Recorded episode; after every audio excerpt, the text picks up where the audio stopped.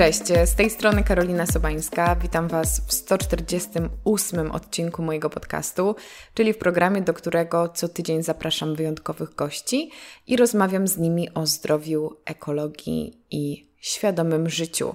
Dzisiaj wraca temat tradycyjnej medycyny chińskiej, temat, który poruszałam z Karo Góralską parę tygodni, parę miesięcy temu i obiecałyśmy Wam część drugą. Także jestem bardzo szczęśliwa, że tak szybko udało nam się spotkać, dlatego że temat jest oczywiście bardzo aktualny, ponieważ rozmawiamy między innymi o tym, jakie jest podejście medycyny chińskiej do lata, do diety letniej i mogę Wam zrobić mały spoiler, ponieważ niezmiernie podoba mi się ten tekst Karoliny, czyli że lato jest od tego, żeby cieszyć się życiem. Także jest to taki odcinek na wyluzowanie, jeśli chodzi o dbanie o zdrowie, poniekąd właśnie latem, ale koniecznie oczywiście posłuchajcie. To będzie druga część tego odcinka.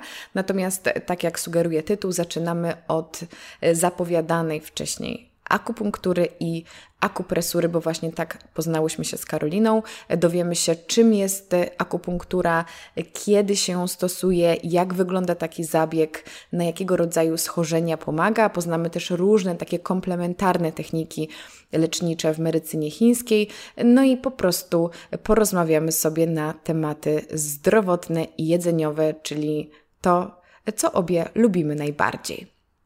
Zanim przejdziemy do tego odcinka, jeszcze tylko Wam przypomnę, że jeżeli macie ochotę wesprzeć mój podcast, zawsze możecie to zrobić poprzez zakupienie moich produktów elektronicznych na mojej stronie karolinasobańska.com ukośnik sklep. Są to moje przeróżne e-booki. A jeżeli interesuje Was codziennik w wersji papierowej, dla osób, które nie wiedzą o czym mówię, zostawię Wam szczegóły w opisie E, to mam dobrą wiadomość, ponieważ udało nam się zorganizować mały dodruk codziennika, także jest to ostatnia szansa, żeby dostać codziennik właśnie w tym nowym wydaniu, które miało swoją premierę dwa miesiące temu. Możliwe, że codziennik powróci w okolicach świąt, ale w tej wersji e, to już jest ostatni dzwonek, ostatnie sztuki, także zostawiam Wam wszystko w opisie. I pomimo, że to jest drugi odcinek z Karo, mimo wszystko ją Wam przedstawię. Karo jest certyfikowaną naturopatką i terapeutką tradycyjnej medycyny chińskiej. Zapraszam Was do wysłuchania.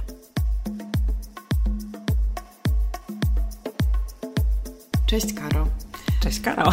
Tak, bardzo jest mi miło gościć Cię po raz kolejny i cieszę się, że udało nam się spotkać, e, dlatego że tak jak rozmawiałyśmy, odbiór pierwszego odcinka był super i myślę, że wszyscy czujemy jako słuchacze, no bo ja też jestem słuchaczką Twoją w tej sytuacji, czujemy taki mikro niedosyt, jeśli chodzi o medycynę chińską. Pewnie jest to mm, świat, dziedzina, nauka, o której można gadać godzinami, ale postaram się zapytać Cię o jeszcze kolejne nurtujące mnie tematy i niuanse, ale zanim zrobimy taki ciąg dalszy tego, o czym już, już mówiłyśmy poprzednio, pomyślałam, że w sumie zgodnie z zapowiedzią fajnie byłoby zacząć od tematu akupunktury, Szczególnie, że jest to temat, który nas połączył, bo ja trafiłam do Ciebie właśnie przez e, akupunkturę, e, o której przyznam szczerze nie wiem jakoś super dużo i mam wrażenie, że ona w ostatnich latach zyskuje coraz większą popularność i trochę wchodzi może do takiego mainstreamu. Też nie wiem, może to są jakieś e, tylko moje obserwacje. Niemniej wielu osobom kojarzy się to po prostu z wbijaniem igieł i z czymś trochę dziwnym, więc może odczaruj nam to i powiedz o co chodzi w tej akupunkturze, na czym ona polega i dlaczego warto ją stosować. No to tak zaczęłaś poważnie. Tak, z gruby. to ja zacznę od tego, od czego Ty zaczęłaś. Że rzeczywiście o tym odzewie, o którym powiedziałaś, ja jestem bardzo, bardzo szczęśliwa z tego odzewu, bo tak jak Ci powiedziałam, ja jestem, mm, czuję taką misję, żeby mhm. krzewić wiedzę i uczyć ludzi i pokazywać im, że, że mogą coś zmieniać, że można wprowadzać drobne nawyki, które zmieniają i prowadzą do zdrowia. I mam wrażenie, że ta nasza ostatnia rozmowa rzeczywiście takie wywołała, taki wywołała efekt, bo zgłosiło się do mnie bardzo dużo osób z pytaniami i dużo osób mi pisało też na przykład, że zmieniło, że wprowadziło ciepłą wodę, że wprowadziło ciepłe śniadanie i tak dalej. I no i to było piękne i w ogóle jestem Tobie też wdzięczna, że, że taką, Ty też się takiej misji podjęłaś. To tak na początek. Cała przyjemność po mojej stronie. E, natomiast jeśli chodzi o akupunkturę, no faktycznie to temat rzeka. Mm, No i krótko mówiąc, jest to wbijanie igieł, co tu dużo mówić. Natomiast. Natomiast nie róbcie tego w domu. Natomiast nie róbcie tego w domu i nie róbcie tego igłą do szycia skarpetek. Aczkolwiek kiedyś to były takie igły, kiedyś to były, mm, kiedyś to były ostrzone, naostrzone kości na przykład, których się używało jako igieł akupunkturowych. To też jest ta różnica w postrzeganiu ciała jako, mm, jako narzędzia do zdrowia i jako narzędzia do życia, a ciała w, perspektywy takiej, jak my patrzymy na ciało, takiego kultu ciała, że ono musi być też piękne. Mm. Bo w tych starożytnych Chinach, czy w Tybecie, czy nawet dzisiaj w Chinach, te zabiegi są dużo bardziej inwazyjne i zostawiają dużo więcej śladów niż, e, niż to, jak my byśmy się zgodzili na to, żeby nas potraktował lekarz, nawet lekarz tradycyjnej medycyny chińskiej. To są czasami zabiegi, które nie tylko zostawiają siniaki, ale też znamiona na przykład na skórze, bo się na przykład na igłach akupunkturowych rozpala e, moksy, czyli takie specjalne zioło, które się rozpala do czerwoności, albo się je rozpala bezpośrednio na skórze, albo się przy, przebija skórę i powoduje krwawienia. Więc, więc tak, to było wbijanie igieł mhm. takie bardzo intensywne. Ale może zacznijmy od początku. Mm, akupunktura mm, jest jakby te igły, które wbijamy, nie wbijamy ich w przypadkowe miejsca, tylko wbijamy je w tak zwane punkty akupunkturowe, które są mm, stałymi punktami w ciele, które znajdują się z kolei na meridianach, czyli na kanałach energetycznych, które nasze ciało oplatają ze wszystkich mhm. stron. To tak, żeby, żeby, żeby wprowadzić w temat. To trzeba sobie wyobrazić tak, że mm, tak jak mamy nerwy, tak jak mamy mięśnie, tak jak mamy mm, żyły, to mniej więcej w tej samej strukturze płynie też energia. Chyba w czasie ostatniego naszego spotkania mówiłyśmy o energii chi, czyli mhm. o tej takiej życiodajnej energii. E, no i ta energia też płynie w naszym ciele. E, I płynie w tychże kanałach energetycznych. E, I teraz każdy z naszych organów jest połączony z innymi organami, z innymi strukturami w ciele kanałami energetycznymi, które się nazywają meridiany. I te kanały płyną przez nasze całe ciało, łącząc się między sobą, łącząc organy między sobą. I w niektórych miejscach e, następują takie kumulacje energetyczne, e, i to są punkty akupunkturowe. I w te punkty akupunkturowe wbija się igły po to, żeby poruszyć energię na tych meridianach mm, i żeby udrożnić je i usprawnić przepływ tej energii przez meridiany, a tym samym, żeby dotrzeć też do poszczególnych narządów, które są związane z tymi meridianami e, i te narządy uzdrowić, tak mówiąc bardzo ogólnie. I, i temu służy ta stymulacja mhm. igłami. Takie jest założenie.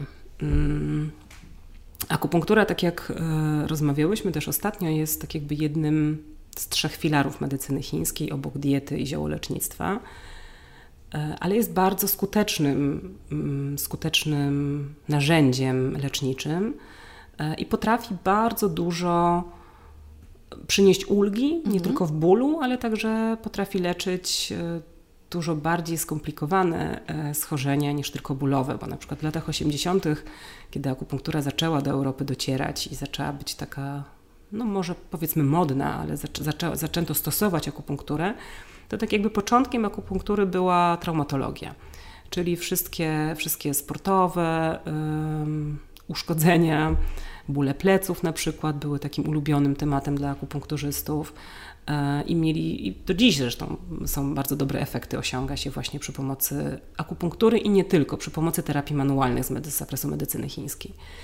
Natomiast akupunktura to jest dużo więcej i począwszy właśnie od tej traumatologii, poprzez, e, poprzez tak jakby pokazując spektrum, poprzez mhm. niestrawności, e, poprzez palpitacje, bezsenność, bóle głowy, a nawet zaburzenia mentalne, można osiągnąć bardzo fajne skutki stosując akupunkturę. Ale czy pokusiłabyś się o stwierdzenie, że z większością schorzeń, może nie mówimy o jakichś takich bardzo skrajnych przypadkach, warto zgłosić się do specjalisty od akupunktury, że ona jest w stanie naprawdę wyleczyć i pomóc w całym spektrum różnych mm, dolegliwości? Mm. Znaczy, wiesz, to będzie bardzo ogólne stwierdzenie mhm. e, i no, trzeba się trochę też bronić przed takimi bardzo uogólnieniem. E, tak jak powiedziałam, to jest jeden z filarów medycyny chińskiej, który w wielu przypadkach może pomóc jako samodzielny sposób leczenia i rzeczywiście pomaga też, e, ale w wielu przypadkach, na przykład poważniejszych schorzeń albo no przede wszystkim poważniejszych schorzeń, nie wiem, typu nowotwór, mhm. Będzie konieczne wspomaganie ziołami e, i dietą na pewno. Więc są, są sytuacje, kiedy ta akupunktura bądź akupunktura i terapia manualna, bo do tego będzie należał i masaż, i do tego będzie należała moksa, czyli właśnie przygrzewanie ziołami e, miejsc, konkretnych miejsc, e, bądź nacieranie olejami.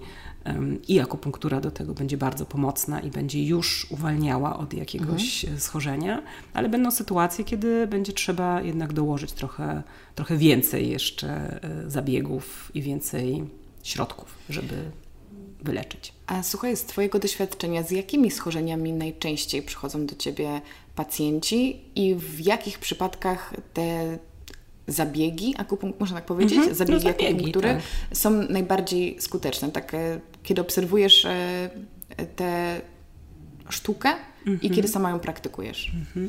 Powiem Ci o mojej praktyce. Do mnie przychodzi tak jakby to, co ja widzę, mm, ja może inaczej, ja stosuję też zioła, leczę też dietą mhm. E, i stosuję też akupunkturę. W związku z tym dużo osób przychodzi, żeby ustawić im dietę, biorą zioła. Nie wszyscy chcą po prostu akupunktury. Mhm. Znam dużo osób, które się po prostu jej boi. Mhm. Albo nie wierzy, albo nie chce Plus igły nie są też zbyt igły przyjazne. Nie, są, nie zawsze nas. są przyjazne, dokładnie to, co mówisz, aczkolwiek to są tak cieniusieńkie mhm. igiełki, że paradoksalnie samo wbicie tej igły nie jest bolesne. Bardziej bolesne jest to, co się dzieje potem, czyli to nawiązanie kontaktu z tym przepływem energetycznym, który potrafi iść jak prąd. Mhm. Okej, okay, to musimy zrobić pauzę, bo powiem szczerze, zresztą jak sama wiesz, ja jestem osobą, która nie boi się igieł, raczej mam dosyć e, dobrą relację też z bólem, więc nie, nie, nie byłam przerażona perspektywą wbicia igły w jakieś bolesne miejsce, ale tak jak powiedziałaś, właśnie ten moment, kiedy podpinamy się pod, pod kanał energetyczny, jest jakby ktoś nas kopnął prądem i to jest bardzo dziwne uczucie. Nie jest to przyjemne często uczucie, i tak jak myślałam, że niczego się nie boję w takich mhm. kwestiach mm -hmm. pracy z ciałem, to jest to na pewno wyjątkowe doświadczenie, co nie zmienia faktu, że mnie to nie zniechęca, mm -hmm. ale jest to na pewno intensywne przeżycie. Też chyba zależy w którym miejscu i zależy tak. w jakim jesteśmy stanie, e, ale nie dziwi mnie to, że powiedziałaś, że wiele osób wybiera te mniej może inwazyjne i przyjemniejsze w cudzysłowie Mm, techniki medycyny chińskiej, zanim wybierze akupunkturę. Mhm. Ale już oddaję No, masz głos. rację, bo ale tak naprawdę akupunktura właśnie o tym jest. Ona mhm. nie jest w biciu igieł, bo to byłoby zbyt proste. Ona jest właśnie o tym, żeby, żeby dotrzeć do tej energii i tę energię poruszyć, poprowadzić, zmniejszyć jej ilość, zwiększyć jej ilość. No tak jakby jest tych technik jest bardzo dużo e, i mm, no technik jest bardzo dużo. Natomiast rzeczywiście akupunktura, ten moment taki, że, że czujesz, że to się dzieje, to odczucie właśnie chi, które się pojawia, to się po chińsku nazywa dei chi, ono jest konieczne. Po prostu jeżeli tego nie ma, no to no to tak jakby ktoś ci po prostu powbijał igły. To, to nie ma, mhm. nie, nie będzie tego efektu. Ten efekt jest konieczny i jego też jako akupunkturzyści szukamy e, razem z pacjentem, pytając się jest, jest, jest i potem pacjent wjeżdża. Jeszcze kopną prąd? E, I wiadomo, że jest. Faktycznie jest tak, że różne punkty mają różną wrażliwość. Są punkty, które są bardziej wrażliwe, mm, są punkty, które są po prostu mniej wrażliwe, albo ten, ten kanał jest trochę głębiej, więc czasami trudniej się do nich dostać.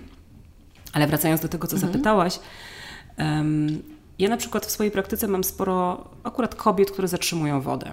Mhm. Mm, diagnostycznie to są różne przyczyny. Natomiast y, no, zewnętrznie są to spuchnięte stopy bardzo często, znaczy stopy kostki, łydki albo obrzęki na twarzy, takie, z którymi sobie rzeczywiście dziewczyny nie dają rady. Nie dają rady, czyli piją zioła diuretyczne, bo im się to wydaje, że to będzie mhm. najlepsze rozwiązanie z tego wszystkiego, czyli różne skrzypy i, i pokrzywy. Natomiast to cały czas wraca.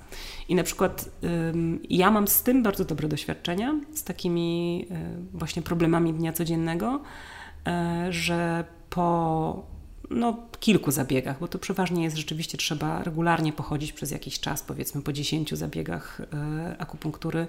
Rzeczywiście wraca ten przepływ, wraca metabolizm tak, że te obrzęki schodzą i zaczynają, zaczynają zaczyna, znaczy wraca wszystko do normy, mhm. tak to nazwijmy. To jest jedna z takich, z takich rzeczy, które u mnie się bardzo często zdarzają. Regulowanie systemu trawiennego, czyli wszystkie zaparcia, e, wzdęcia, niestrawności, przelewanie się, bulgotanie w brzuchu, poczucie takie rozpierania e, w brzuchu. E, to też bardzo, bardzo fajnie akupunktura tutaj będzie pomagała, chociaż tutaj też dieta będzie potrzebna. W leczeniu bezsenności akupunktura świetnie się sprawdza. Też właśnie w, takim, w takiej formie wyciszania umysłu, takiego jak mamy taką, taki stan pędzącego umysłu mhm. i skaczącego, e, to, to właśnie poprzez takie techniki mm, redukujące i takie uspokajające rzeczywiście wraca ten spokój. Um, bóle głowy też, e, też bardzo, ładnie, bardzo ładnie można wyprowadzić, e, wyprowadzić zabiegami akupunkturowymi. No i oczywiście traumatologia, tak? to, jest, to jest w ogóle niezwykłe, jak te mhm. zabiegi manualne zupełnie inaczej przeprowadzane niż e, w konwencjonalnej medycynie sportowej, jakie mają piękne efekty. Tak? Ja sama to ćwiczyłam na sobie i na wielu osobach, na przykład ze skręconymi kostkami. To jest taka bardzo częsta przypadłość gdzieś na jakichś wycieczkach czy na wyjazdach, że ktoś spadnie z krawężnika i ta opuchnięta kostka i boli i tak dalej. I tak jak mm, pierwsze zalecenie jest obłożyć lodem, pewnie znasz mhm.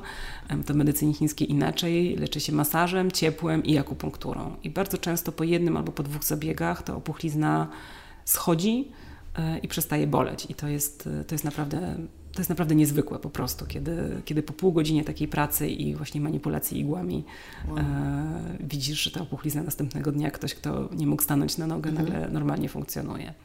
Więc to spektrum jest, jak widzisz, bardzo mhm. duże. Mhm. Mm, ale oczywiście to nie jest tabletka mm, przeciwbólowa. To są zabiegi, na które trzeba chodzić regularnie. Czasami trzeba chodzić na nie dwa razy w tygodniu e, przez kilka miesięcy, e, żeby tę zmianę wprowadzić.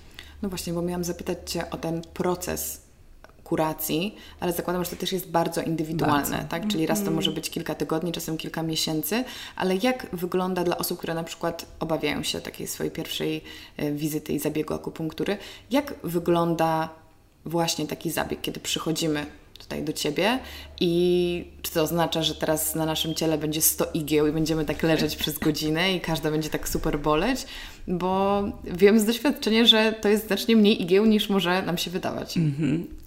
Są różne, są różne szkoły. Mhm. Są też szkoły, gdzie się wbija 108 igieł w twarz.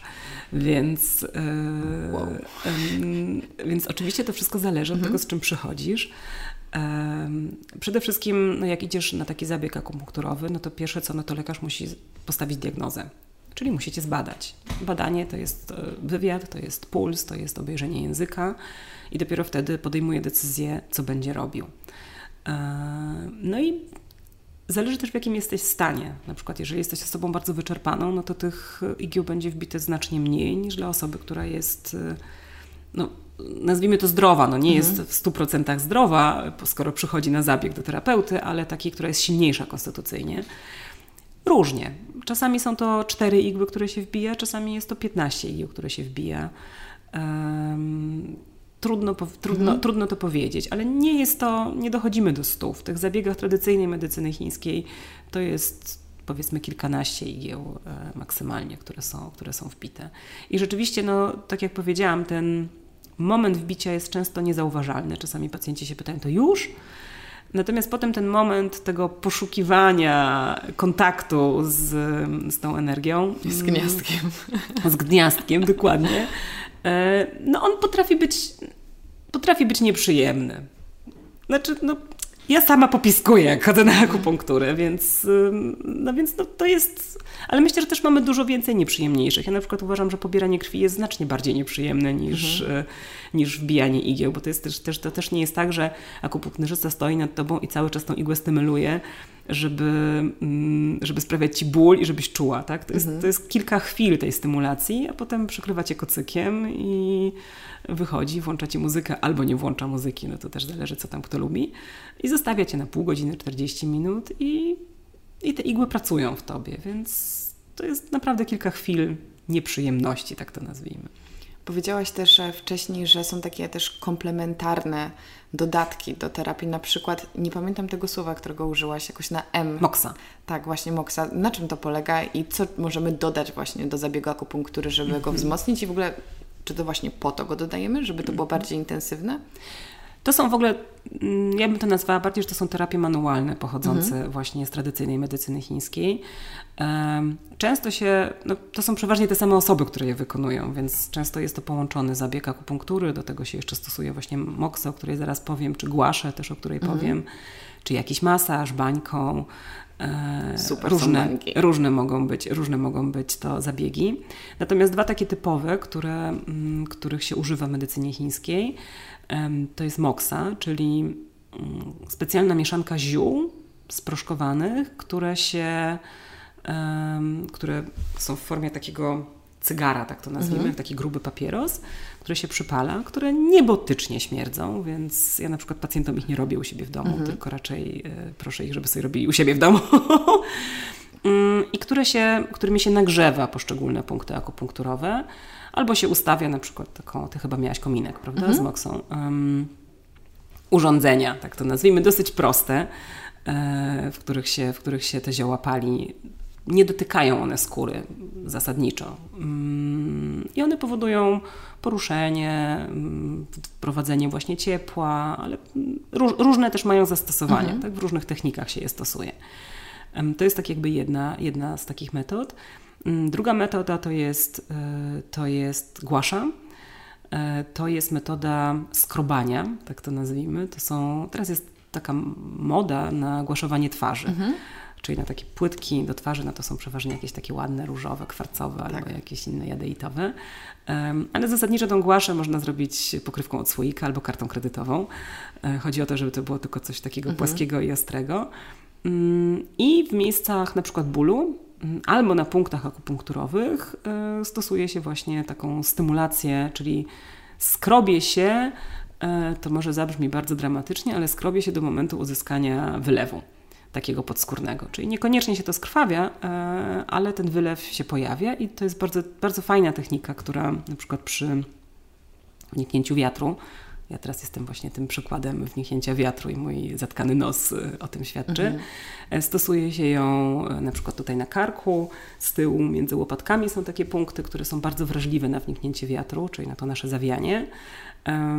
I wtedy rzeczywiście, jeżeli masz taki, taki e, no to ten wiatr wniknął, a czujesz to, no bo masz taki trochę cię boli głowa, trochę sztywny kark, czujesz, że coś cię bierze, no tak jakby to, to są te objawy, no to skrobanie w tych miejscach powoduje, że otwierasz powierzchnię, czyli uwalniasz ten patogen, który jest uwięziony pod skórą, tak mówiąc obrazowo, on przez te, przez te wylewy wychodzi. Na przykład to też jest jedna, jedna, mhm. jedna z takich e, bardzo fajnych technik też do stosowania w domu. E, przy pierwszych objawach przeziębienia, też przy innych, w innych sytuacjach, ale akurat przy takich właśnie pierwszych objawach przeziębienia naprawdę świetnie działa i wszystkim ją polecam, bo to możesz zrobić, możecie zrobić każdy i możesz zrobić to wszystkim. Nie musisz kupować żadnego mhm. sprzętu, wystarczy trochę kremu i łyżka stołowa e, i temat jest, temat jest załatwiony. Także to są takie mhm. dwa, dwa typowe. Stosuje się też bańki na plecach i takie bańki faktycznie stawiane, takie jak znamy, stawiane nam przez babcie. E, ale też stymulację bańką, po prostu taki masaż bańką na plecach. Na plecach wzdłuż kręgosłupa jest bardzo dużo mm, punktów, które są połączone bezpośrednio z organami wewnętrznymi. Więc to jest takie, ta stymulacja tych meridianu pęcherza moczowego przy kręgosłupie jest takim strzałem bezpośrednio w dane organy, więc można je bardzo ładnie w ten sposób poruszać i, i budzić, tak to mhm. nazwijmy. Też takim terminem podobnym do akupunktury o którym pewnie wiele osób słyszało, jest akupresura. Zastanawiam się, czy one są kiedykolwiek mylone, obie zaczynają się na e, aku, ale zakładam, że akupresura polega na tym, że naciskamy Dokładnie konkretne tak. punkty. Mhm. W jaki sposób jest stosowana w medycynie chińskiej? Czy Ty też u siebie działasz z tą techniką? Um, też działam. Um, ponieważ akupunktura od akupresury no, różni się tym, że tak jak powiedziałaś, jedno się uciska, bądź masuje te punkty, a w drugim wbija się igłę. Mm, no i paradoksalnie ta akupresura też jest bardzo mocnym środkiem, bo robi się ją w tych samych miejscach, to znaczy też, jest, nie, też się robi to w punktach akupunkturowych. Jest to o tyle fajne, że możesz to sobie zrobić sama. Mhm. No bo igłę Znam takie osoby, które sobie wbijają same igły. Ale e... dodajmy, że na pewno znają się na tym. Oczywiście, ale to też e, ja na przykład sobie nie wbijam igieł sama, mm -hmm. bo nie lubię tego mm -hmm. po prostu. E, poza tym mm, ja też uważam, że w akupunkturze jest ten moment tego przepływu między energetycznego między akupunkturzystą a pacjentem, mm -hmm. więc tak jakby też ten, ten, ten ten fakt, że zostaje ta igła wbita przez terapeutę, który ze swojego chi udziela pacjentowi, e, ma też właściwości lecznicze. Mhm. To samo jest oczywiście w akupresurze, bo tu jest ten element taki wymiany. Natomiast akupresurę faktycznie łatwiej sobie zrobić samemu, ponieważ po prostu sobie albo wciskasz to, wciskasz sobie punkty palcem, albo wciskasz je sobie takim urządzeniem, które się nazywa igła taoistyczna, czyli taka, taki, pamiętasz kiedyś były takie yy, bączki. Mhm. No to to jest mniej więcej taki bączek, E, który ma też taką zakończoną, nie ostro końcówkę, ale taką zaokrągloną ostrą końcówkę mhm. i ją się wbija w, w punkty akupunkturowe. I efekt jest ten sam czasami nawet mocniejszy. Ja na przykład dzieciom okay. stosuję często akupresurę. Mam dwie bratanice, które już się nauczyły, jak coś mają, to przychodzą i moja młodsza bratanica... Jak trzeba uspokoić dziecko, to wyłącznik jak jednak jest. Tak, jak trzeba, no może nawet nie tyle, akurat, akurat szczególnie właśnie przy różnych takich zatokowych sprawach, które mm. są często u dzieci, nie? To dziewczynki przychodzą i mówią, ciociu powciskaj, nie? Już dokładnie wiedzą gdzie i tam sobie każą masować nóżki, stópki i ręce i, i bardzo... W ogóle dzieci są wdzięczne do takich zabiegów, bo działa to e, bardzo szybko, dużo -hmm. szybciej niż u dorosłych, ale też ale ja też sama u siebie stosuję e, akupresurę, więc też fajnie sobie o tym poczytać, zobaczyć, mhm. bo można sobie bardzo, w bardzo łatwy sposób y, pomóc. Tylko najważniejsza rzecz, no po prostu trzeba to zrobić. No właśnie, ale mogłabyś polecić na przykład jakieś takie proste do zlokalizowania punkty w naszym ciele, które mogą nam, uciskanie ich, których mhm. uciskanie może nam e, pomóc na co dzień, na przykład przy bólu głowy, albo kiedy potrzebujemy czegoś na wyciszenie, albo kiedy boli nas brzuch. Zacznijmy od brzucha, bo mhm. te punkty są najłatwiejsze do zlokalizowania. E, przy na przykład zaparciach albo przy takiej niemożności, znaczy no zaparciach albo takim jakimś zastoju w brzuchu jest taki punkt, jak spojrzysz na pępek, to trzy palce od środka, znaczy od brzegu pępka mhm. w prawą i w lewą stronę jest punkt, y, który jest punktem tak zwanym alarmowym dla żołądka, e, znaczy punktem alarmowym dla jelita grubego. Mhm. I ten punkt, rzeczywiście jak go wbijesz i mocno go tak zastymulujesz, to w pewnym momencie nawet czujesz pod palcem jelito. Mhm. I wciskanie tego punktu jest bardzo, po jednej i po drugiej stronie jest bardzo skuteczne właśnie w sytuacjach zaparcia czy jakiegoś takiego zastoju w żołądku. I bardzo, bardzo ładnie działa. Na bóle brzucha na przykład między mostkiem a pępkiem po środku jest punkt, który jest punktem z kolei alarmowym właśnie dla żołądka. Mhm. I czasami jak masz takie rozpieranie, że tak zjadłaś, coś ci stoi na żołądku, mhm. to fajnie sobie ten punkt po prostu pomasować. On jest też łatwy do zlokalizowania. Przy bólach głowy ja polecam taki punkt, jak ktoś miewa migreny e, z mdłościami, to z kolei trzy palce od wewnętrznej strony nadgarstka jest punkt, który, którego takie silne uciskanie powoduje, że te mdłości, nie tylko przy bólach głowy, na przykład przy mhm. chorobie lokomocyjnej, to jest bardzo fajny punkt, e, że te mdłości odpuszczają. To z takich mhm. punktów pierwszej pomocy, tak to nazwijmy. Bo jeszcze zapytałam o coś na uspokojenie, wyciszenie. Jest jakaś technika, która sprawdzi się? Kiedy jesteśmy w dużym stresie. Położyć się na podłodze i skupić na oddechu. To jest akurat świetny tip, uważam. Wiesz co, tak teraz na szybko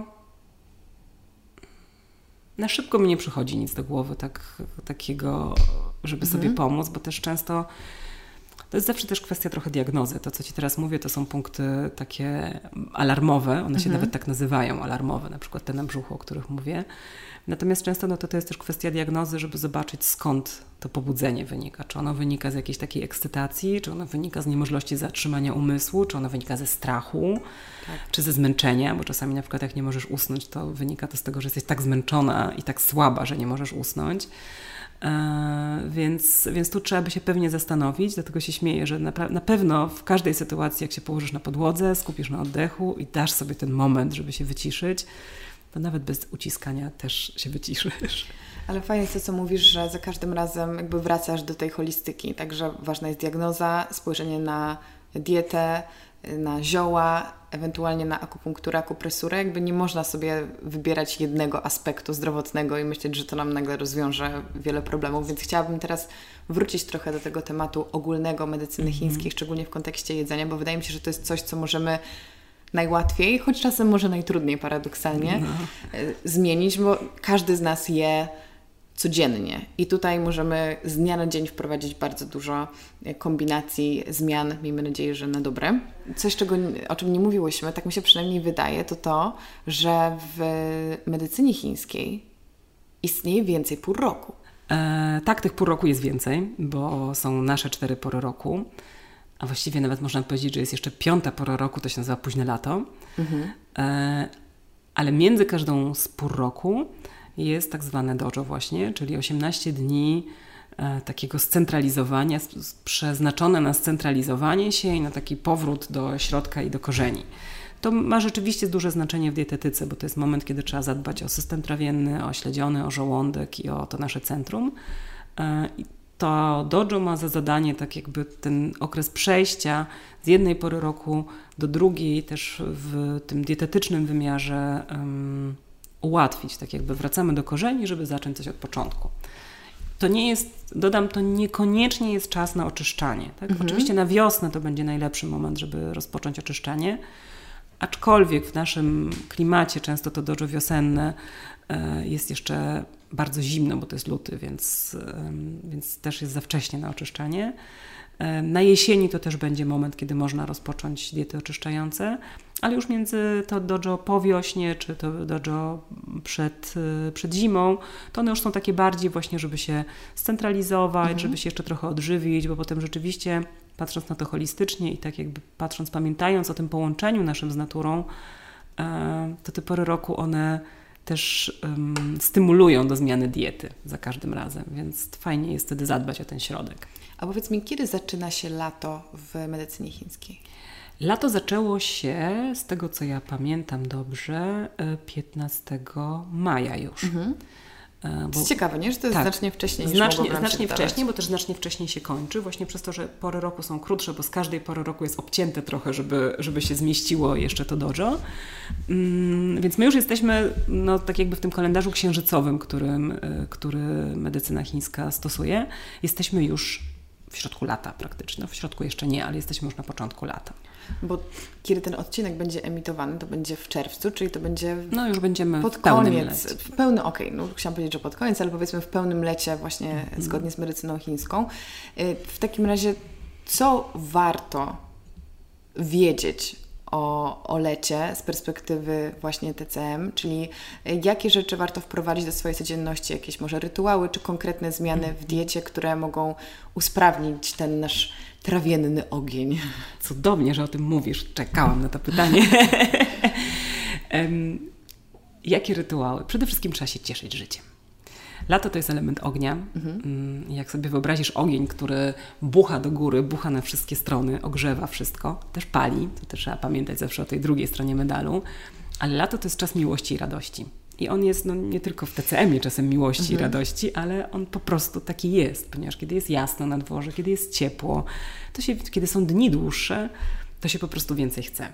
W związku z tym, mimo że medycyna chińska bardzo tak restrykcyjnie często podchodzi na przykład do pójścia spać, tak? I, i uważa się, że zimą trzeba chodzić wcześniej spać i czasami nawet 21 to jest ta godzina, kiedy już powinno się iść spać, mm, to latem mówi się, że można chodzić później spać, można też wstawać później, wcześniej, no to jak już kto lubi, ale nie ma takiej, takiej restrykcyjności mhm. na przykład w tym. W związku z tym to daje nam ten czas, żeby cieszyć się właśnie życiem po pracy, jeszcze się z kimś spotkać, gdzieś pójść i tak dalej. Więc ja myślę, że pierwsza rzecz latem to jest właśnie paradoksalnie korzystać z tego.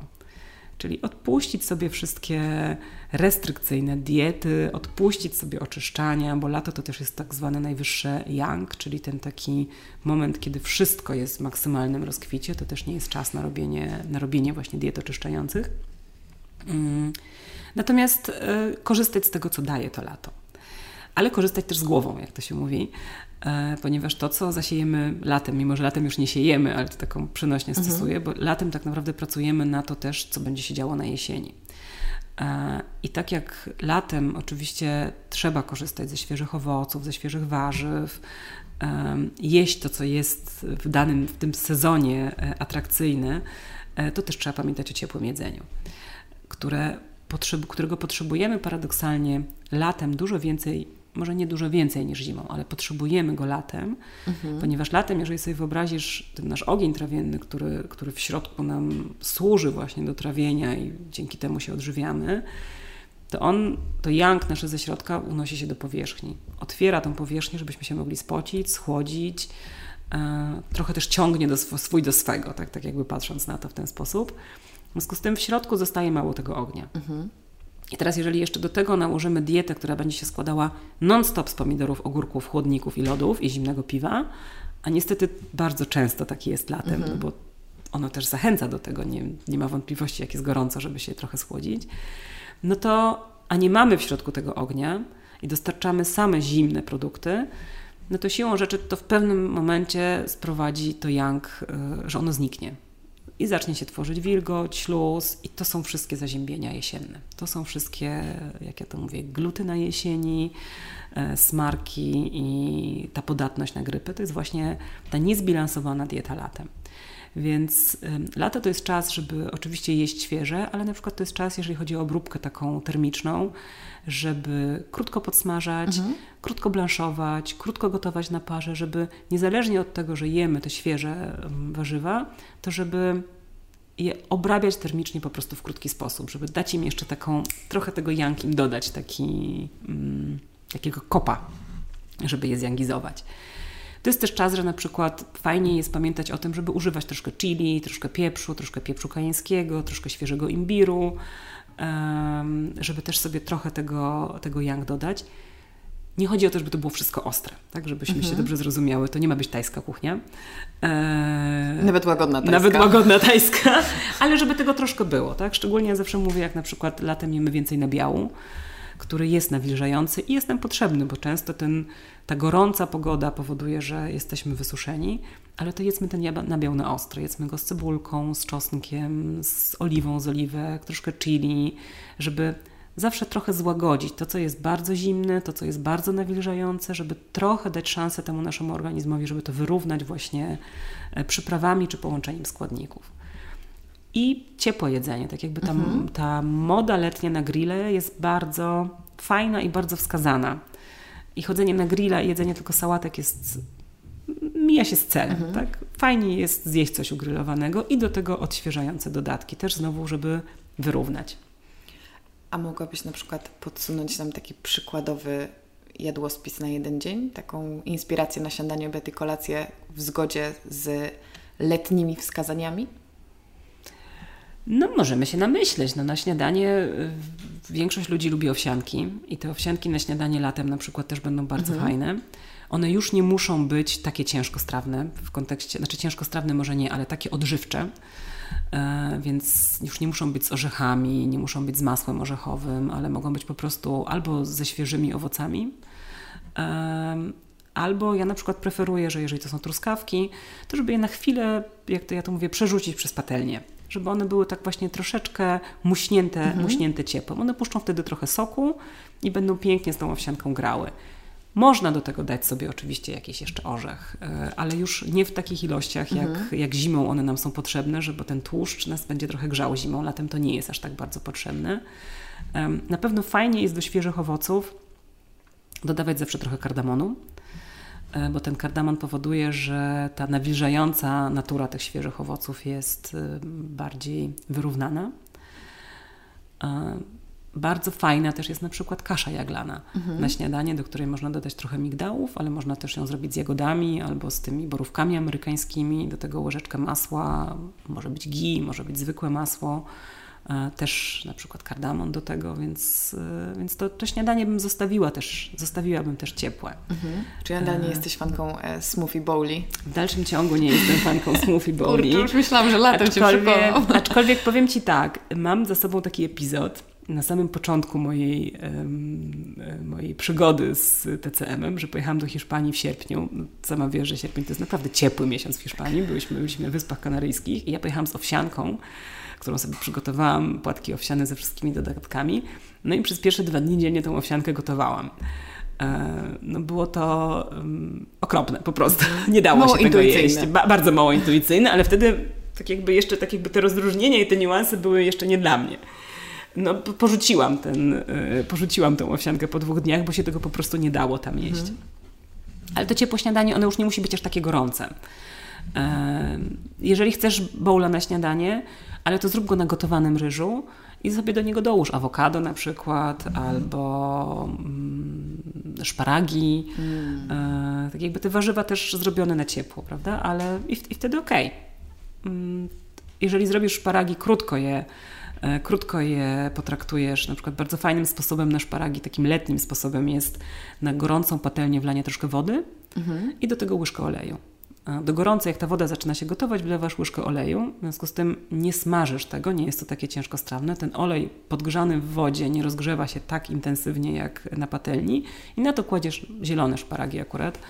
E, I one chwilę na tej wow, patelni z wodą. Super. Ta woda odparowuje, ten olej je troszkę zamyka i są w środku chrupiące, na zewnątrz ciepłe, cudowne do owsianki, czy do ryżu, czy do kaszy, prawda? I na to, nie wiem, do tego rzutkiewka, szczypiorek. No, cudownie. Poezja. Poezja. A to też się sprawdzi na taki lunch. To się tak sprawdzi się też idealnie, to się też sprawdzi idealnie na lunch. No, ja to jestem zwolenniczką prostego jedzenia, często mhm. jem to samo przez cały dzień, bo mimo, że bardzo lubię gotować, to nie zawsze mi starcza na to energii. Zupy latem też trochę no krócej gotowane, nie zupy mocy gotowane przez wiele godzin, tylko grochówki. Grochówki. No, to tak jakby intuicyjnie wiesz, że to już nie będzie to, prawda? Jakaś kalafiorowa może? Może być kalafiorowa, może być na przykład gotowana, um, może być do zupy warzywnej, możesz dodać, po prostu dodać łyżkę już ugotowanej wcześniej fasolki czy soczewicy, mhm. więc to nie będzie wtedy zupa soczewicowa, ale ten element białka tam będzie. Fajnym strączkiem letnim E, na takie upały intensywne. Bób? No bób oczywiście też, ale tak. takim już tak dietetycznie na to Aha. patrząc, no bo bób to jest sezon, no to trzeba mhm. go jeść. No to tak. tak jakby nie ma, nie ma wątpliwości, że trzeba go jeść. Nie? To jest obowiązek, tak jak czereśnie. Tak. E, ale takim strączkiem letnim, którego w Azji się bardzo dużo używa, e, właśnie dlatego, że jest ciepło, a on ma termikę wręcz zimną, to jest fasolka mung, mhm. czyli te takie małe zielone fasolki. Tak. E, I to jest fajna fasolka, którą latem można dodawać do zup, bo ona też będzie miała właściwości, ona będzie jedona na ciepło, a ona też będzie chłodzić. Więc na przykład jest takim bardzo typowym azjatyckim jedzeniem, to jest taka zupa z fasoli mung z czarnym cukrem, znaczy z brązowym cukrem, która jest właśnie taka chłodząca w ciepłe dni. Ale latem też można sobie pozwolić trochę na tofu, mhm. które jest też zimne, ale, ale też poddane obróbce termicznej, czyli na przykład zmacerowane w czerwonym winie albo nawet w sosie sojowym, tu już też będziemy znowu w tej chłodnej termice. Ale jak do tego dasz szczypiorku, to znów masz świeże, masz takie letnie, ale masz zbilansowane, jeżeli chodzi o termikę, posiłek. Czyli po raz kolejny, tak jak rozmawiałyśmy poprzednio, lokalnie, sezonowo, intuicyjnie, ale nie zapominamy o ciepłym. Dokładnie tak. Lokalnie, sezonowo, intuicyjnie to jest podstawa, bo to, co rośnie za oknem, to to jest to, co nas karmi, bo właśnie mhm. wyrosło. To znaczy, że miało gdzie wyrosnąć, więc trzeba to zjeść, bo jesteśmy we właściwym tak. miejscu, u właściwym czasie. Natomiast ciepły posiłek, tak. Krócej gotowane, gotowane z nawet więcej wody niż soli, e, blanszowane, krótko na parze, tak jakby ścinane tylko, e, ale jednak na ciepło. Nie za dużo sałat, Okay. Bo też mamy taką tendencję do tego, że jak jest lato, to sobie mhm. pozwalamy absolutnie, tak. że będziemy jeść tylko sałatę i ogórki. I wiesz, no też jakby cały świat dietetyczny mówi nam, że zielenina jest najważniejsza, Oczywiście. powinna stanowić e, bardzo dużą część naszego talerza, więc myślę, że często osoby zainteresowane zdrowym jedzeniem, jak na przykład ja, mają taką tendencję, żeby teraz po prostu zrobić na każdy posiłek wielką sałatkę, tak? A mm. potem wiadomo, jakie są skutki. No tak, ale możesz sobie na przykład zrobić congee, czyli ten mm. klejek ryżowy i do niego dodać pokroić na przykład w kostkę, znaczy poszatkować rukole, zielone listki, mhm. świeżą sałatę i to już też będzie, też będzie balansujące. Więc ym, nie róbmy sobie to, co powiedziałaś, to, to jakby to ciepło, żeby to też wybrzmiało. To nie ma być wszystko super ugotowane, ale to ma być poddane w dużej mierze obróbce termicznej.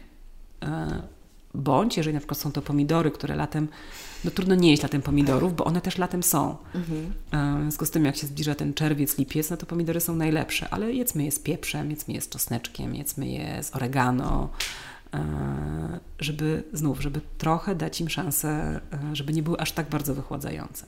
Ale też to jest fajne moim zdaniem, jeśli chodzi o zieleninę, że kiedy wrzucimy ją do czegoś, czy to jest jakaś zupa, czy jakaś potrawka, ona też zmniejsza swoją objętość, więc finalnie nie zjadamy po prostu wielkiej michy szpinaku, no tylko nagle tak. robi się tego mniej. Możemy przez to też popróbować innych rzeczy i jest to bardziej, Absolutnie. myślę, ekonomiczne też dla naszego brzucha. Też o, o co mi chodziło dla naszych słuchaczy, że efekt jest taki, że często jak się najemy takiej surowej zieleniny, po prostu nasz brzuch nie jest w stanie tego przerobić. No I mamy problemy nas, po prostu. z trawieniem i mamy wielkiego balona zamiast brzucha.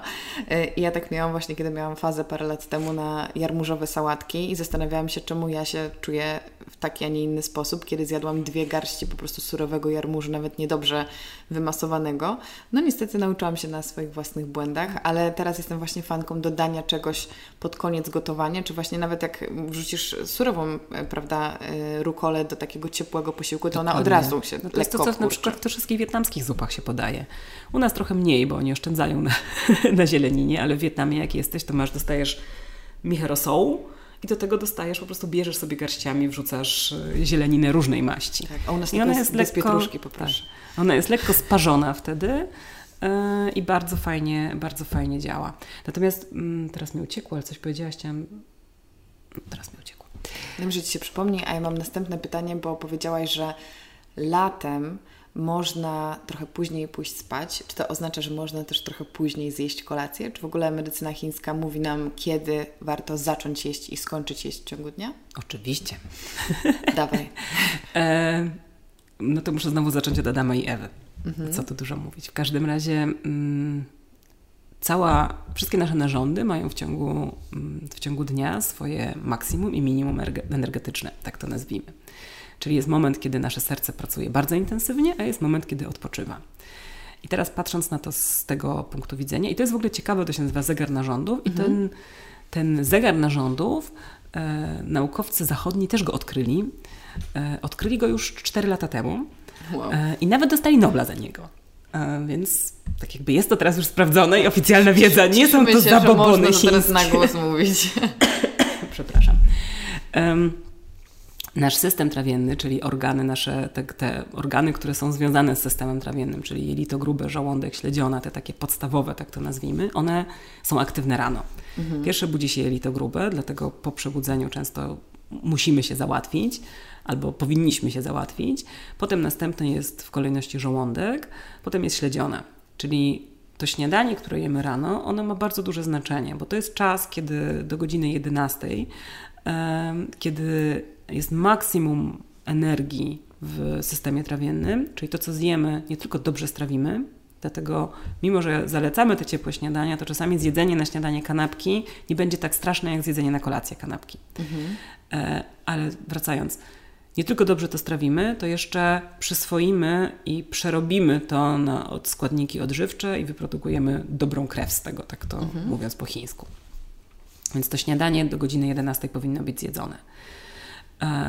Obiad znów, potem zaczyna się czas serca, jelita cienkiego i tak dalej. Do 15 najpóźniej dobrze jest zjeść obiad.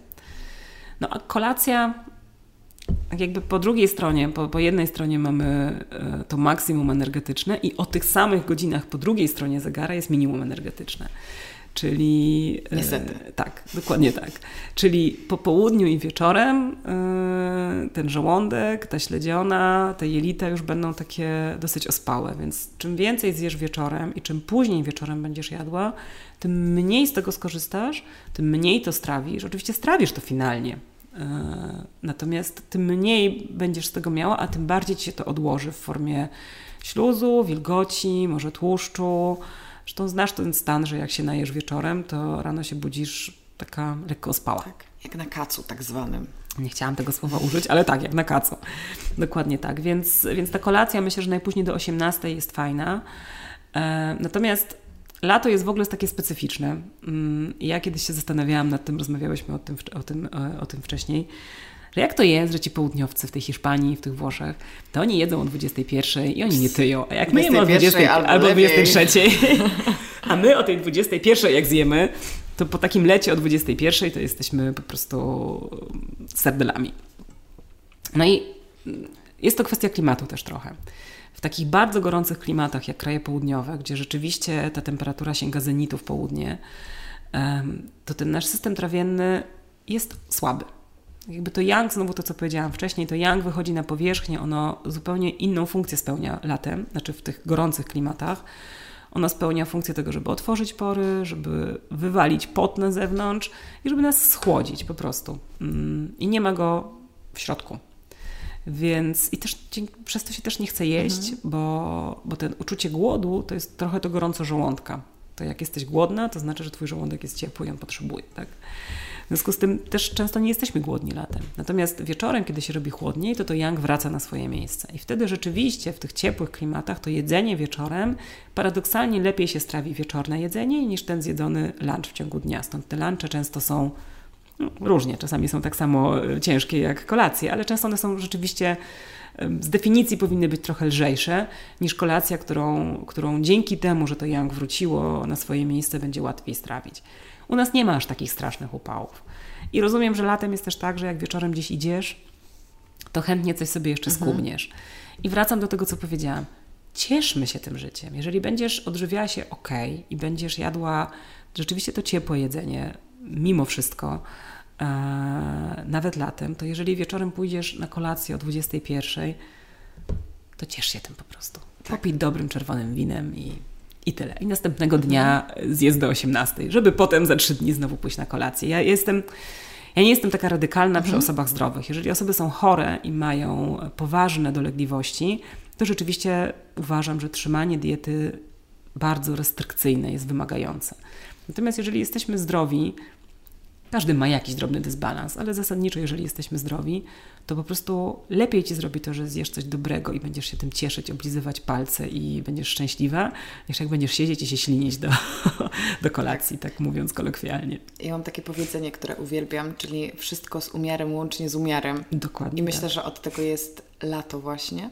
Ale powiedz mi na koniec y, o czym warto pamiętać u schyłku lata? Bo też jakby już wiemy, że w medycynie chińskiej to lato kończy się trochę wcześniej, przygotowujemy się na jesień też, aby ten odcinek był trochę bardziej ponadczasowy i jeszcze mógł nam służyć przez kolejne kilka miesięcy, to co dzieje się w tym okresie przejściowym i jak warto się przygotować do tego, że nadchodzi jesień?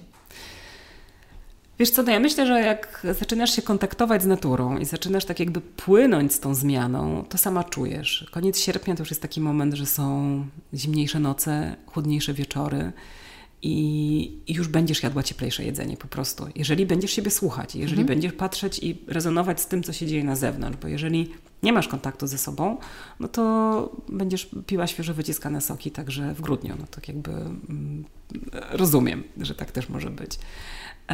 Ale to jest ten czas taki już, żeby właśnie przechodzić w tą cieplejsze jedzenie, wprowadzić więcej aromatycznych, aromatycznych ziół, właśnie trochę dłużej już gotować, ale tak jakby znaleźć ten balans między mhm. tym krótkim, a między tym jesienno-zimowym już takim bardziej wysyconym, tak.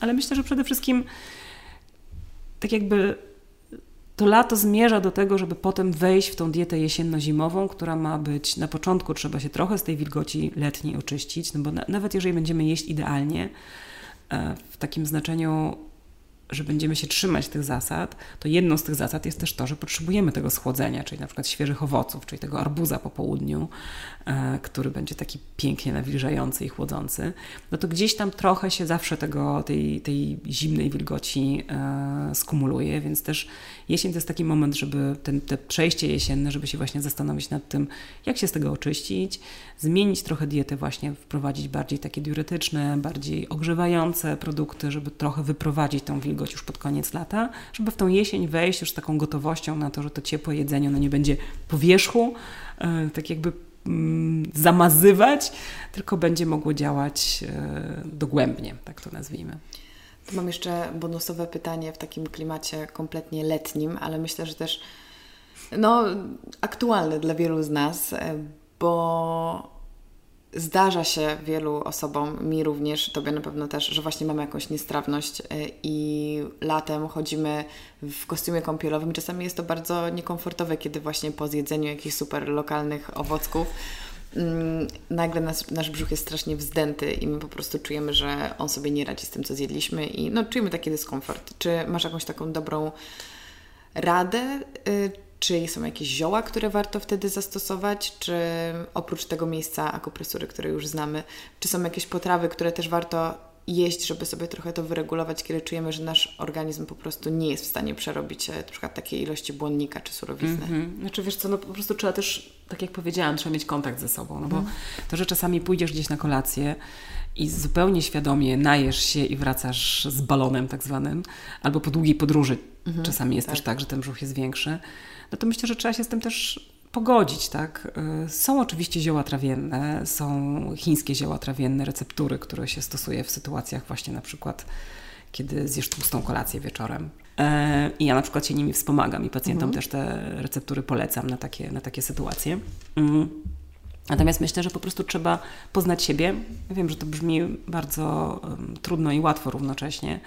I wiedzieć, no są osoby, którym taka ilość zieleniny nie służy i taka ilość surowizny nie służy. I no i oczywiście czasami się chce zjeść tego arbuza czy mm, ananasa, ale no wtedy trzeba się zastanowić i powiedzieć, ok, ale może nie tak dużo po prostu. Czasami to jest kwestia ilości, mhm. czasami to jest kwestia połączenia. Na przykład takim połączeniem, które chętnie wzdyma, to jest połączenie warzyw z owocami. Mhm. E, lubimy coś takiego zrobić, a tak naprawdę m, mm, takim warzywem, które się dobrze łączy z owocami, to jest e, ewentualnie sałata i seler naciowy. I to będziesz trawiła dobrze. Natomiast wszystkie inne warzywa połączone z owocami będą wzdymały i nie będą łatwostrawne. Masz takie swoje ulubione danie dla brzuszka? Takie, które na przykład właśnie po takiej kolacji lubisz sobie zrobić następnego dnia i wtedy czujesz, że jest taki utulony? Czy to może będzie congee? E, no bardzo często będzie to congee, tak. Wiesz co, czasami paradoksalnie po prostu nie jedzenie niczego. Tak mhm. jakby pierwszą recep recepturą na tak zwany zastój pożywienia, który jest y, obrazem patologicznym w medycynie chińskiej i on może być patologiczny na, takim, na takiej zasadzie, że ktoś ma permanentny zastój pożywienia, czyli nie, nie dotrawia do końca i, i stoi mhm. mu to wszystko w żołądku, ale ten zastój pożywienia też będzie, e, będzie miał miejsce, jak na przykład właśnie zjesz tą tłustą kolację, E, i on będzie tam, to wszystko będzie tam zalegało przez jakiś czas, to po prostu nie jedzenie niczego jest najlepszym rozwiązaniem. No, co tu dużo mówić. Często jest tak, że jak się najesz wieczorem, to to, że nie zjesz śniadania i zjadasz dopiero obiad albo kolację, wcale nie jest takim złym rozwiązaniem. Mhm. Bo to się podaje jako pierwszą, pierwsze rozwiązanie e, takie jak to się mówi, lecznicze. Mhm. Natomiast no, kwestia na przykład takim mm, dobrym sposobem zawsze jest użycie smaku gorzkiego. Smak gorzki ma, e, ma, mm, jest zsyłający w dół. E, w związku z tym, czyli wspomaga ten ruch e, systemu trawiennego w dół we właściwym kierunku, więc to czasami będzie właśnie ta kawa po, po posiłku. Czasami to może być na przykład kilka łyków herbaty z piołunu, który jest bardzo gorzki, ale można sobie zaparzyć i wypić. Czasami to będzie nalewka z piołunu albo jakieś gorzkie zioła szwedzkie na takie właśnie sytuacje, kiedy czujesz, że, że ten żołądek e, potrzebuje wsparcia. Czasami, jeżeli są to, e, jeżeli jest to kwestia na przykład śluzu w żołądku i kwestia takiego zawilgocenia, bo to są właśnie dużo, dużo takich ciężko, to trzeba sobie też potestować, tak? Ja na przykład mi pomaga po obiedzie, takim ciężkawym obiedzie aromatyczna herbata, na przykład mhm. czarna herbata Earl Grey bo ona przez ten właśnie aspekt aromatyczny i też, też jest gorzka, też porusza w dół, ale ten aromatyczny aspekt przy, przy osobach, które mają więcej wilgoci i więcej śluzu będzie też bardzo wartościowy, więc myślę, że trzeba sobie po prostu posprawdzać. Mięta też jest bardzo mhm. dobrym rozwiązaniem po posiłku po prostu. Ale bardzo lubię to, że zawsze mówisz, że jednak każdy z nas musi poznać siebie, dlatego że tak lubimy te rozwiązania instant, które na pewno zadziałają, że czas powiedzieć temu stop i, i, wytłumaczyć, że nie ma takich rozwiązań i to jest zazwyczaj jakaś pięknie opakowana marketingowo ściema. Ostatnie pytanie, już obiecuję.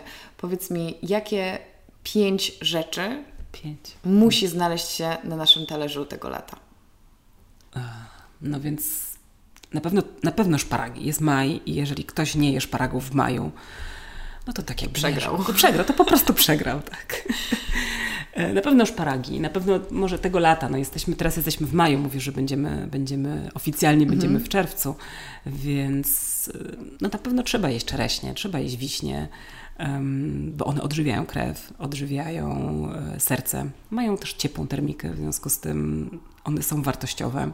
Można je jeść w kompotach, można je jeść e, surowe, zależy jak kto trawi, z czereśniami jest różnie, ale w kompocie, w cieście, e, na śniadanie właśnie przerzucone przez patelnię, bardzo fajnie będą, bardzo fajnie będą. Teraz jest też czas pokrzywy, to mhm. miałam powiedzieć.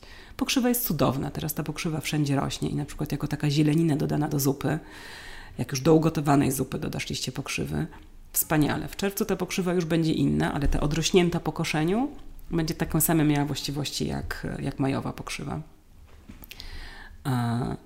No, co jeszcze? Młode ziemniaczki. No nie, no oczywiście, no to wiesz, młode ziemniaczki, no to jest jasna sprawa, botwinka, no wszystko, co w tym momencie się pojawia na straganach, ja jestem, ja uważam, że naprawdę trzeba z tego korzystać. Oczywiście ja tutaj zawsze promuję to, co polskie i czekam, aż będzie mhm. polskie, więc nie jestem zwolenniczką e, importowanych pomidorów, nawet jeżeli teraz już można by je może jeść, ale ciągle jeszcze nie są nasze. A takie wyczekane też lepiej smakują. Oczywiście, oczywiście. Także no, na przykład wspaniałe są i też wszystkim polecam spróbowanie kwiatów cukinii. Oh, spróbowanie. Nawet takich usmażonych w tempurze? Czy to już tak spróbować niekoniecznie? Można, spróbować można. Ale upieczone je można też mhm. upiec po prostu, o. nadziewane. Także korzystajmy, cieszmy się i wiesz co, przede wszystkim testujmy, bo to mhm. jest w ogóle fajne, że często ograniczamy się, ograniczamy się do tego, co znamy. Do tego, co nam mamy tak. gotowały, do tego, tak. co, co, co lubimy, e, ale czasami warto jest spróbować zobaczyć coś innego, poszukać jak to zrobić, albo po prostu na pałę tak zwaną przygotować sobie i zobaczyć, czy nam to smakuje. I to wszystko, co ma nam teraz do zaoferowania, właśnie ten czas przejściowy, tej wczesnego, wczesnego czerwcowego lata, te wszystkie zielone listki chrupiące, te rzodkieweczki, kalarepki, rzeżuszki, szczypiorki, no to, to jest absolutna radość. Właśnie dlatego o to Cię zapytałam, bo mam wrażenie, że często jak sobie wypracujemy jakiś system, lubimy trzymać się tych starych receptur, a warto próbować, bo ta różnorodność to jest to, za co nam też e, podziękuje nasz organizm i nasza dusza. Oż, jak najbardziej. Karo, dziękuję Ci za kolejną wspaniałą rozmowę. Mogłybyśmy tak godzinami, szczególnie o jedzeniu, to myślę, że tak. jest zawsze wspaniały temat, ale mam nadzieję, że jeszcze się spotkamy na przykład w sezonie jesienno-zimowym, więc takie nieoficjalne zaproszenie do Ciebie już e, wysyłam. E, I jeszcze raz dzięki za taką dawkę wiedzy, to była przyjemność i ja czuję się już gotowa na lato. Cudownie. Do usłyszenia. Dziękuję bardzo. Bardzo Wam dziękuję za wysłuchanie tej rozmowy i jak zawsze przypominam, że podcast ukazuje się w każdy poniedziałek o 7 rano. Możecie go posłuchać na Spotify, na iTunesie i na YouTubie i będzie mi bardzo miło, jeśli znajdziecie chwilę, żeby podcast zrecenzować na iTunesie, czyli w aplikacji podcasty możecie wystawić mu recenzję, czyli wybrać dowolną liczbę gwiazdek i napisać kilka słów opinii. Będzie mi, tak jak powiedziałam, niezmiernie miło, dlatego że dzięki temu podcast po prostu jest promowany i trafia do szerszego grona odbiorców. Na Spotify możecie podcasty zaobserwować na YouTubie, zasubskrybować mój kanał, zostawić miły komentarz oraz łapkę w górę, a jeżeli macie ochotę na jeszcze bardziej intymną rozmowę na tematy podcastowe, na pewnego rodzaju społeczność, którą interesują podobne tematy, to ruszajcie śmiało na Instagrama na Karolina Sobańska Podcast. Jest to dedykowany podcastowy Instagram z jeszcze większą dawką treści, które poruszamy tutaj w programie, a mój oficjalny Instagram Karolina Sobańska też oczywiście jak zawsze stoi otworem. Także dzięki wielkie za wysłuchanie tego odcinka i do usłyszenia już za tydzień. Cześć!